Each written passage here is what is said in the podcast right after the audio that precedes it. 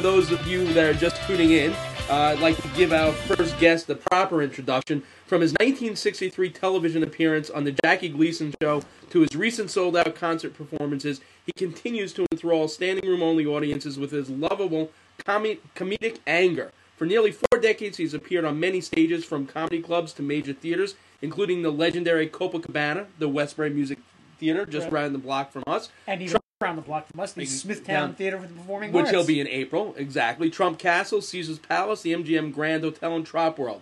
Throughout his long and lucrative career, he has shared the stage with such superstars as Jerry Lewis, Tony Bennett, Tom Jones, Paul Anka, Frank Sinatra, Bobby Darin, Engelbert Humperdinck, Sammy Davis Jr., and the list goes on and on. His humor also reaches the talk show audience with his recurring and always successful appearances on The Howard Stern Show, Live with Regis and Kathie Lee, and The Late Show with David Letterman. His impeccable timing, comedic genius, and commanding stage presence will always leave his sold out audience roaring. It's our pleasure to welcome a comedy legend, Pasquale Caputo, better known as Pat Cooper. Welcome, Pat. Mark, thank you for having me. How are you doing, buddy? We're doing great. AJ is very excited too because he's seen you many times in concert, as have I. Let, let's talk a little bit about your new book, which is entitled "How Dare You Say How Dare Me," which is your autobiography, and I can just hear you saying that too. Um, many of us that have seen Pat Cooper perform would be hard pressed to believe that in your family structure, you lived in the shadow of your sisters. You, but you talk about it at length about how your parents were always focused on your sisters and not impressed with your talents early on. My favorite line was your dad's reaction to your school teacher's Mrs. Tannenbaum's assessment of you and how you had electricity. Could you tell our audience what your dad's reaction to that was? Well, you know what it is. Uh, years ago, they um, they went for what the girls were doing. They satisfied them. What I was doing was considered erratic for an Italian family. You had no sense of humor. You went to work, and that was what you did. You paid your bills, and you're a man. That's what you do. But for a woman, they treated her. You know, she's going to become a mother someday. So that's what my father would say. You got to treat him. You know, one day she's going to become a mama. So we got to be a little bit special with her. So I listened with. But every time I try to be funny or try to say something at the table, it was considered disrespectful. but that was because years ago you never heard of a comic being an Italian. That was unheard of. But that's why they referred to you as the Italian It- Sam Levenson when you started going. the Italian Sam Levenson. I love it. Well, you know, it was um, it, it's such a you, you, you mentioned Sam Levenson. I grew up watching all the comics that were Jewish, and if you studied the DNA of the Jewish culture, that was they were the funniest people on the planet. They were just marvelous. I mean, you talk about Milton Berle, you talk about Henny Youngman, I'm just to name a few, the George Burns and the Jack Bennies. I mean, that's their DNA. So when I used to watch them, I saw a certain a certain rhythm that you had to have if you wanted to become successful. You had to be like a jazz player, more or less. I don't see that today. What I see today is one subject. Each comic makes one subject, and they're you know they're content with it. And it's very very open today. And I'm not against what they say. It's not my concern. But the subject matter today is. Uh, you know, there's no holds barred. You can talk about anything. You can take, take your clothes off today and walk on a stage and do your humor. And it seems to be okay. Years ago, you said, damn, that Sullivan would hire, wouldn't hire you. That, Because you got to study, you got to study where the true comics are. And you got to study and understand. I went back and tried to look through my culture to see where the comics were. I haven't seen any other than maybe in burlesque. You might have seen a few Italian comics. But a lot of guys that were around with me, like Jackie Vernon and Pat Henry, never admitted that they were Italian because they we were ashamed, more or less. I broke the barrier because I'm a nervy kid. And I got a break from a Jewish guy called, called Willie Weber who put me on Jackie Gleason because he saw something in me that he didn't see other Italian comics, and I was very fortunate.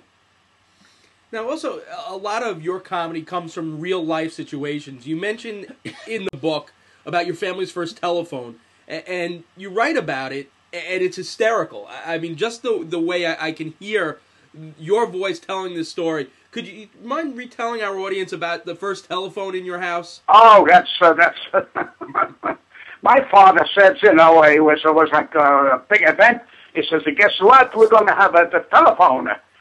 And I, oh my God, we uh, we had a glass of wine, well, you know, the uh, the adults, and we all saluted when the phone came in. They they they uh, it, and uh, he goes, and now we're going to call up your uncle Viducci. It says, so we're going to say hello, and this is going to be such a wonderful thing. I says, uh, Dad, you can't call him because he don't have a phone. He goes, we have the phone. He don't have to have the phone. We'll have the phone. I said, what are you going to do? You have no number. so naturally, I'm going against his his his flow, and it, it, it drove him it drove him crazy. I says, everybody has to have a phone in order for you to talk to them. And he didn't talk to me for a few weeks. Then finally, he taught my uncle to get in the phone, but he wouldn't admit that I was right. you know, but this is this is what you did. Not that they were stupid.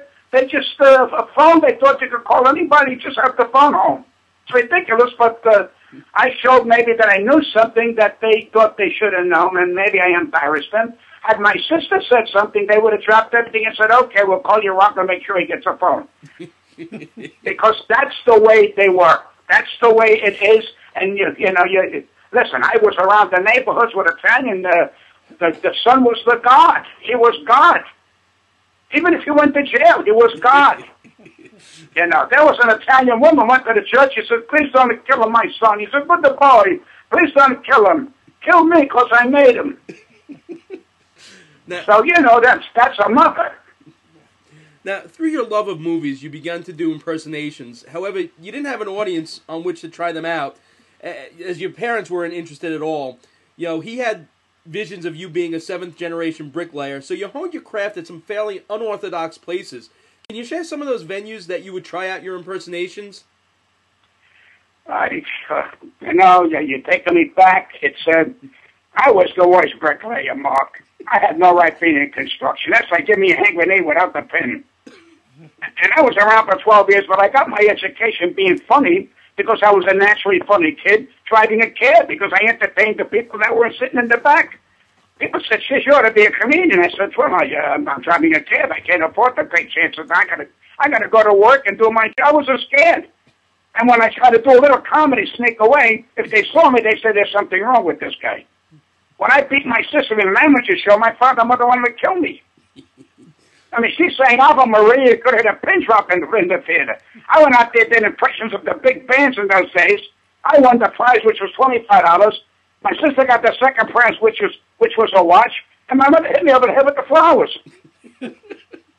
so, so I started to get used to saying, "Well, I guess uh, I just got to be what I am." And then I separated, you know, my my my, my stint in the army, and, uh, and then when I come out of the army, which was 115 days, my mother got mad. Every mother was happy that their son would get out of the army. My mother got mad because she couldn't get the $21 a month anymore. so I said to myself, you people are nuts. She goes, only you can get out of the army. Everybody else has to go to Korea. You got to stay home after 115 days. That's what I had hammerhead toes. What do I know about hammerhead toes? Now, the, the irony of your military career is actually that when you wanted to go into the military, they wouldn't take you, and when you didn't want to go is when they took you, correct? Listen to me. I didn't belong in the army. I didn't belong anything, but I tried to volunteer for every service. They turned me down. Then when they volunteered, then when they drafted me, I got insulted. I said, how can you do this when you turn me down? I want to go and serve my country the way I want to serve my country. And they all thought there was something mentally wrong with me. My father thought there was something mentally wrong with me. My mother thought there was something mentally wrong with me until I walked out with, with, with a general discharge. And every mother in the every mother in the neighborhood said, "How could you get him? Can you get my son out?" They thought I was going to open an agency. now you get as you mentioned, you got your big break on the Jackie Gleason show, doing a routine Yeah. called the Italian Wedding. You know, no one ever thought I could do that at that particular year, 1963, to do something about Italian. In fact, believe it or not, the Anti-Defamation League wanted to sue me. When I put out an album, they said I'm making fun of, of, of our culture. I said, no, I'm showing people in the world that we have a sense of humor. What's wrong with you people? I said, how come we can do Al Capone's life story 20 times? I do something wonderful and, and funny, and I'm a bum. I didn't understand it at all. So I went against the grain. I says, well, I'm going to stay with this. And then, and when uh, Jackie Gleason gave me the chance, it opened the doors for me. Otherwise, I'd still be cleaning fish. Now, you, you also mentioned, and we alluded to a little bit before, the differences between Italian and, and Jewish comedians. Um, you described the difference in the way the two children are perceived growing up, and you state that like if a, a young Jewish kid says something cute at the table, the father would say, "Wow, the next Milton Berle." But if you said something cute at the table, Well, that's would, the truth. That's the truth. If I said something funny, they'd say, you're out of order, disrespect.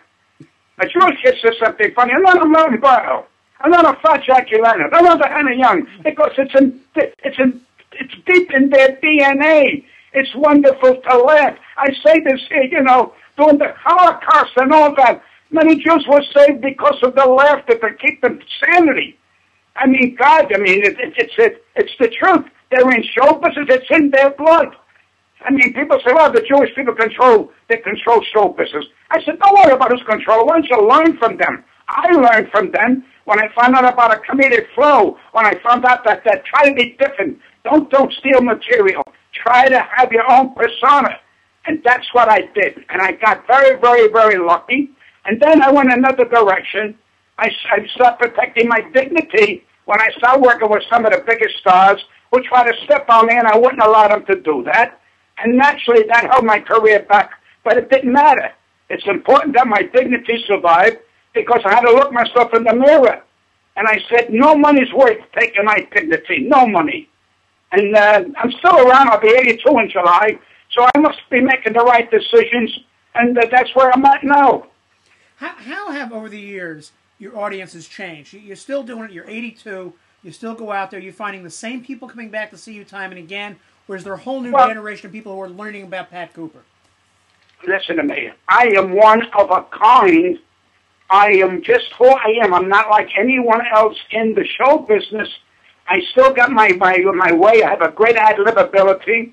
I'm still bringing in people. I mean, we have a trouble in this country, but people want to laugh. And if you see uh, uh, every television, there's more laugh shows on. People want to laugh, and I think that's healthy. Laughter is healthy. And you know, today we got sections of comedy that we didn't have years ago. Now you got sections of uh, uh, maybe a dirtier comic, a lighter comic, a guy that talks about politics. Years ago they talked about everything. And if you interrupted them, they did you 20 minutes on your head. I never saw anybody than Milton Berle. I went to the Roxy Theater. He walked out of there. There had to be a thousand, twelve hundred people in there. He tore the joint down for 25 minutes. And then I stood for the second show. He did a completely different second show. I mean, this is this is their blood, you know, and you learn from that. You know, there's nothing to be ashamed, to be angry, or be jealous of anybody. You learn from that. And I'm not the smartest guy. Listen, I got one week high school. I didn't go that week. You know, I, I, So that's what that's what it's all about. Now you also you you spent a lot of time up in the Catskills in the 40s, 50s, and 60s. The Catskills were known affectionately as the Borscht Belt. Um, Right. You're no stranger to that circuit. AJ, I'm sure, n- I- spent many times, many as times. as well as I did. In fact, I remember vividly a routine you did at the Concord about your first cigarette in the bathroom and, and your father. I, I'll never Right. forget that. I, I mean, what are some of your fondest memories of performing in the Catskills? Made my main excuse me, my main concern was not getting into Jewish shtick. For the people who don't know what I'm saying is to get a flow of a Jewish comedian. I had to be an Italian. I had to go to the to, to work to the Jewish culture, and I knew I have no problem if I would get the break. I worked the bungalow colonies, which were the toughest up in the Catskills. Sure, we talk about the Concord, we talk about all the greatest uh, hotels up there. I'm talking bungalow colonies, getting twenty dollars, getting twenty dollars, and if you weren't good, they threw you out the window. They had no time for nonsense. And I worked my way to the to the Raleigh, and I worked my way to the Concord, and I worked my way to the to, to the all, all the nice places. But you pay your dues, and if you don't pay your dues, you're kidding yourself. you know, these days, I think it's a different type of way comedians pay dues, if they still pay dues. I don't think they do it the same way. How has one of the things changed from 1962 to now are comedy clubs, and they're all over the place. And and comedians go out, they get you know, whatever paid, not paid. How has the existence of comedy clubs changed comedy? because everybody in the world thinks they could be a comic. I go to the dentist. He wants to do five minutes of jokes. I said, stop with the drill, put the drill down, and I'll eat it. but you don't belong in my business. You then I come eat. I go to the butcher, he's going to tell me a story. I say, hey, come here for jokes. Cut the meat and stop aggravating me. Because comedy is a vicious, tough business. And the worst thing is to stand up there and nobody laugh. And a lot of them don't know when to go home. That's the danger. I sat through comics and I'm saying, I'm making, I'm making a prayer. Say, please God, let this guy get out of there. He's, he's, he's just not good. And I do the roast, the Friars roast. I close every Friars roast. I don't have a piece of paper. I, I lived every Friars roast that I went on. And I'm not putting any, any comics down for having writers. But if you're not ready to work on that roast, you shouldn't go on it. So a lot of these kids, I'm going to do the Friars roast. They don't belong. Milton Berle stopped a couple of them. He says, son, you didn't do your homework. Get off the dais. This is big time, my friend. This is all big stars. I mean, George Bernstein, Mon Sinatra. You're not going to talk about Periwinkle. And some of these kids get up and down. What the hell they doing? You know, they're telling you they can fly a plane without a lesson. That's wrong. You mentioned all these great comics. If you uh, if you had to pick one person that would be the ultimate funniest comedian you've ever seen in your life, who would it be? I tell you one guy that never got accolades, a guy called Guy Marks. I thought he was one of the best. He was on a couple of TV shows, and he was wonderful and marvelous, but he never really made, you know, made a big, big name because he would rather play the horses. but he was wonderful, and he was spontaneous, and he was just, just had a great act, and, uh, and, you know, a lot of these guys really never made it. A lot of them never made it that should have made it because they didn't stick to business. They got lazy. They met a girl or they gambled and they just stepped out of the uh, out of the life. I never left the life because comedy is a 24-hour day business. You can't take chances and take the money and say, "Let me take the money and run." If you start to do that, you're a fool and you're not a nice person. And you never take the money. I have people say, "Why, why don't you take the door?" I said, "I got plenty of doors and chairs. I don't take the door. I don't want to work with with with an owner and become his partner." If he pays me, fine. If not, no hard feelings. I don't do the job. I got no time to sit around and say, take the door. All of a sudden become the guy's partner. It's ridiculous. Now, one other thing we've had, in the past, we've had other comedians on, and we brought this subject up. The fact that, you know, there's something innate about a comedian that he puts himself out there, but in the same respect, so many comedians have led troubled lives, whether it be Freddie Prinze, whether there are so many of them that have actually taken their life or you know had drug problems which it saved them. It saved their life. If they didn't have a sense of humor they might have did something tragic. A lot of them i think 90% of the jewish comics that i would read about they had problems when they were kids. I had problems you know because my because i was an italian and you're not supposed to be funny being an italian if you sang off key they screamed out another caruso so you were, you know, you were, you were bench, you were paint in the corner. You had to live their life. But a lot of these Jewish guys, I mean, Jan Murray's and Red Buttons and all these great guys, and Phil Silvers, they all had problems growing up on the East Side. I mean, we don't talk about, you know, they don't talk about, well, the Jewish people that got money. They don't talk about the tragedies. They don't talk about growing up in Brooklyn or the Bronx or Queens. You got to talk about those things. These guys, they, they went across and, and, and, and became something. I mean, Sid Caesar even tells it many times. He's one of the greatest, one of the most brilliant about his tough life. But he turned around and became one of the top. The kids today don't even know what Sid Caesar, that Sid Caesar exists. The hmm. kids today look at Laurel and Hardy, they go, gee, that's so silly. you talk about George Burns, they go, well, I don't know, what is he talking about? They don't get it because they're not into 100% humor, 100% comedy. It comes from all kinds of directions. They don't have the patience. They don't have the patience to study an art. That's one of the greatest and most dangerous arts in show business is comedy. To stand up there and do an hour, hour and a half. I call that brilliance. That's tough. But a lot of these kids, they go up and they read it off a piece of paper because they can't remember 20 minutes. But this is another business today. I'll give you another thing. They're all writing books. They don't have a life. Why would you write a book if you don't have a life? The reason I wrote a book, I was I wasn't even interested. I didn't want to do it. But then I see a lot of these guys writing books. I wait a minute, they got no story. I'm going to write a book because I got a story, and I put out a book, and it's been going good, thank God. I'm not into it for money, because I never got an advance. I told that guy, publish my book. I just want to get it on the best times, if, if, if that's possible. And that's all I was concerned. I wanted people to say, you know something? He left the planet, but he wrote a hell of a book. And that's what I wanted to do. And the book also tells about a lot of things that you've also done that people might not know about. I mean, the fact that you were actually in this TV series that, you know, in the 80s you showed up a lot on television, first of all. You would be in series like Vegas, Charlie's Angels, many game shows. Uh, and then you were part of this interesting situation comedy called The Son in Law. And I find that kind of stuff fascinating. The fact that when we had David Brenner on, he was in this sitcom that was actually advertised in the fall preview of TV Guide and never made it to air. And you had a similar situation with the son-in-law. Could you tell our audience a little bit about that? Well, you know, that's um, you're talking about. I think you're talking about a, a, a, the star of that show was Johnny Yune, if I'm correct. Am I correct? Yes, yes. The Korean. Yes, Johnny. He was a Korean, a wonderful guy. He was funny as a block of salt. he had no right doing stand-up. He was basically a singer. But he got a guy, a manager came over and said, gee, you know, from a Korean comic, that's something different. We got black comics, Italian comics. We never had a Korean comic. You know, then we got Chinese comics. He said, let's, you know. So his biggest joke was, hello. And he kept saying, hello. How many times do you say hello? But someone said, listen, let's put him in a series. And I did the series with him. And I played his father-in-law, if I'm not mistaken. He married my daughter.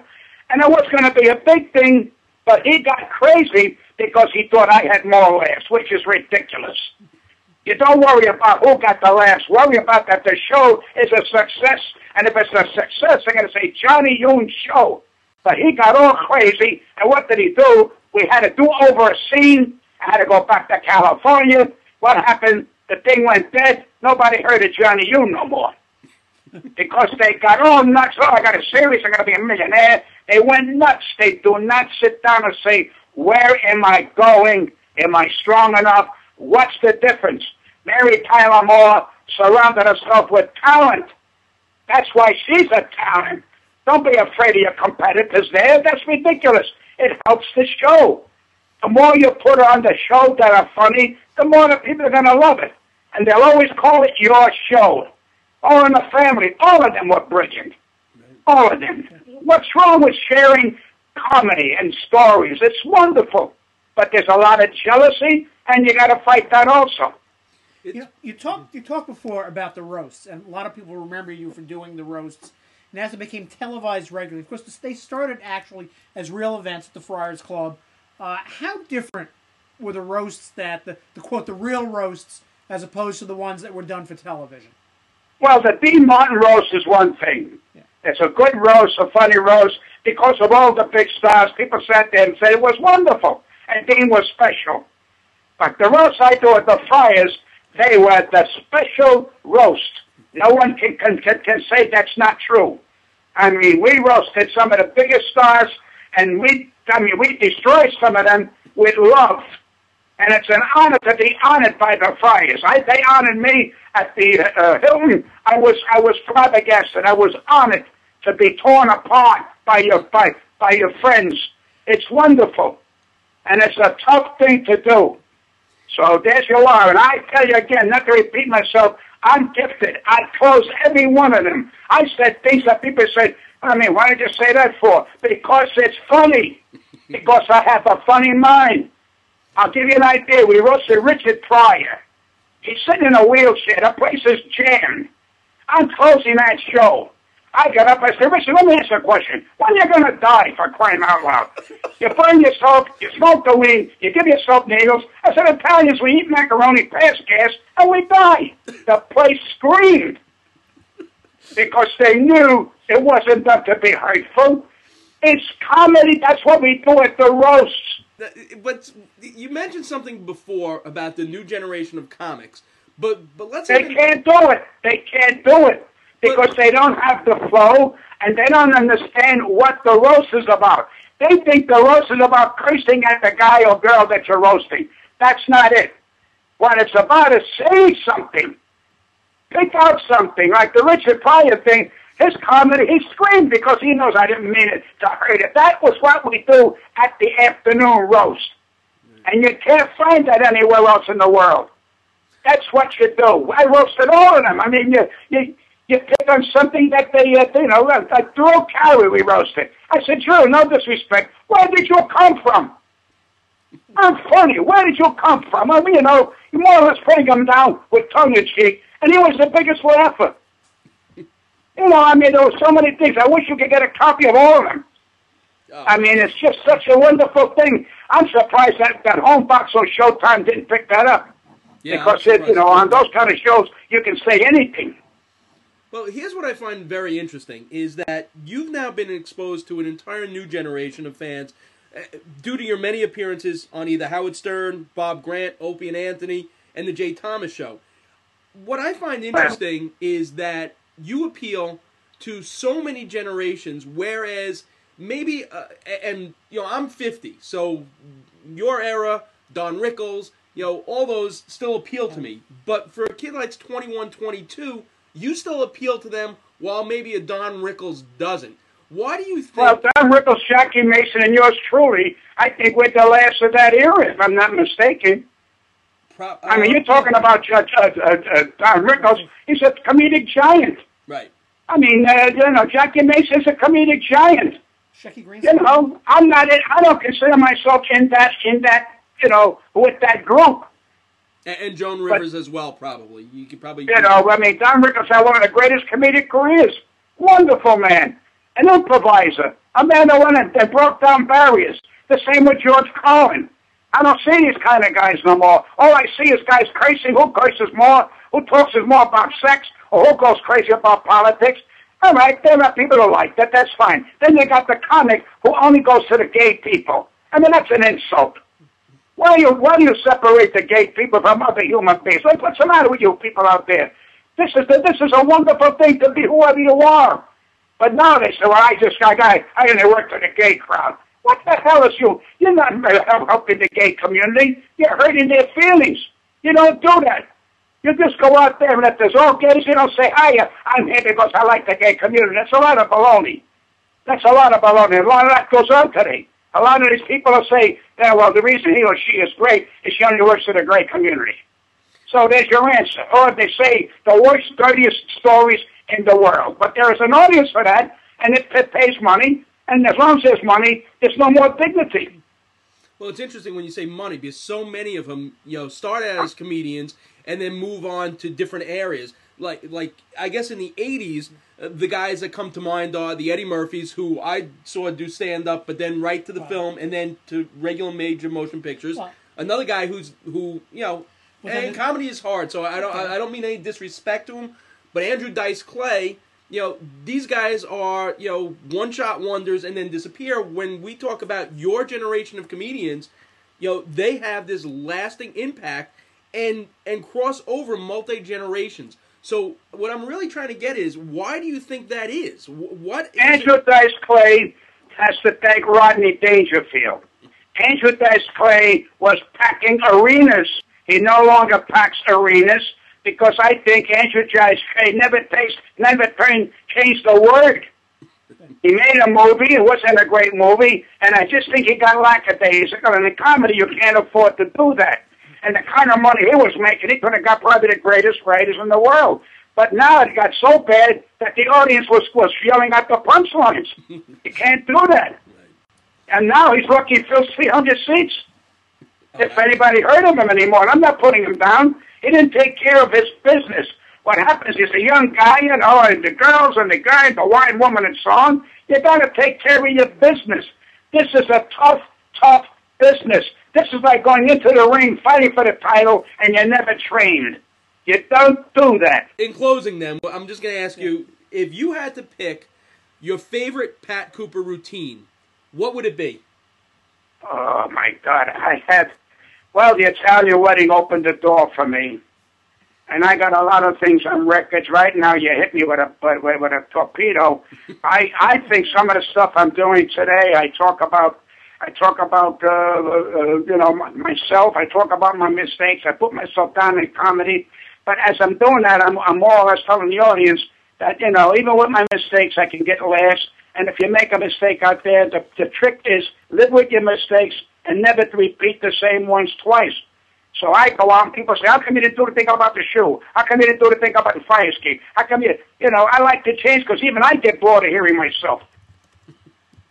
You got it, Mr. Cooper. It's been a pleasure for me, Mark, and AJ. Right. We we are looking book. forward actually to seeing you because you're actually playing in Smithtown, which is down the block from us in April. So April AJ and I are definitely going to be there April 17th, uh, 3 p.m. at the Smithtown Smithtown Center Center for for Performing Performing Arts. Arts. So we're looking forward And forward the to. book, Pat Cooper, How Dare You Say How Dare Me? and uh, you can get that uh, anywhere. You can get that anywhere. Thank you so Yeah, much, thank Mr. you. Cooper. I love you and I thank you.